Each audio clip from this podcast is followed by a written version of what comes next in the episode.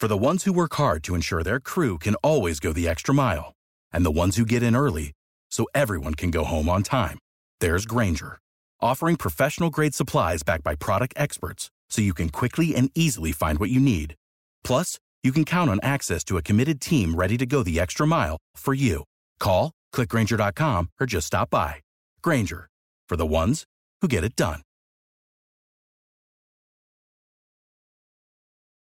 Good morning. I'm Rich Jones. It's 824 on Jacksonville's only all news morning show every weekday at this time. Our Washington insider, Jamie Dupree. Good morning. Morning, Rich. So, what's up on the Hillary emails? Apparently, of little interest to the White House. They say they're not particularly interested in discussing the issue anymore. But a bigger issue at play, which is uh, overall on the State Department and how lax they apparently may be, as I'm reading your blog. Well, it raises the question. You know, the, the, the former Secretary of State said this week, Hillary Clinton said that, okay, yeah, she used this private email server, but she sent emails to State Department employees, so those would be archived and saved. But there's a new internal report out from the Inspector General at the State Department that really, to me, raises the question are those emails all e- uh, archived and saved? Because it says that you have to, as a State Department employee, proactively save emails for the historic record.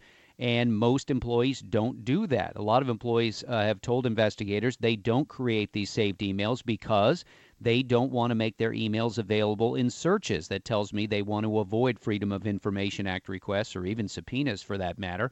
Uh, in, tw- in 2013, the Office of the Secretary of State saved for the for, for the permanent record seven emails. Seven in an entire year. Wow. So that raises a lot of questions to me. Are things automatically archived or is it say after 90 days or 180 days things just get wiped off? Well, here I am thinking that's just the Department of State. I mean, how widespread could this potentially be with other government Well, agencies? we've seen at the IRS, remember, where they didn't save emails and they had to go and find them on the disaster tapes and more. So it might, I bet you every agency is probably different in terms of what they save and for what length of time. It's just going to be fascinating to see this story play out in the days ahead. I know you'll have an update a little bit later this morning, a little bit more length to it as well with uh, Herman Cain. What about 11:06 or so this and morning? back with Herman at 11 at 4 was Sean, and of course, a lot more instantly on Twitter today at Jamie Dupree. WOKV News Time 826.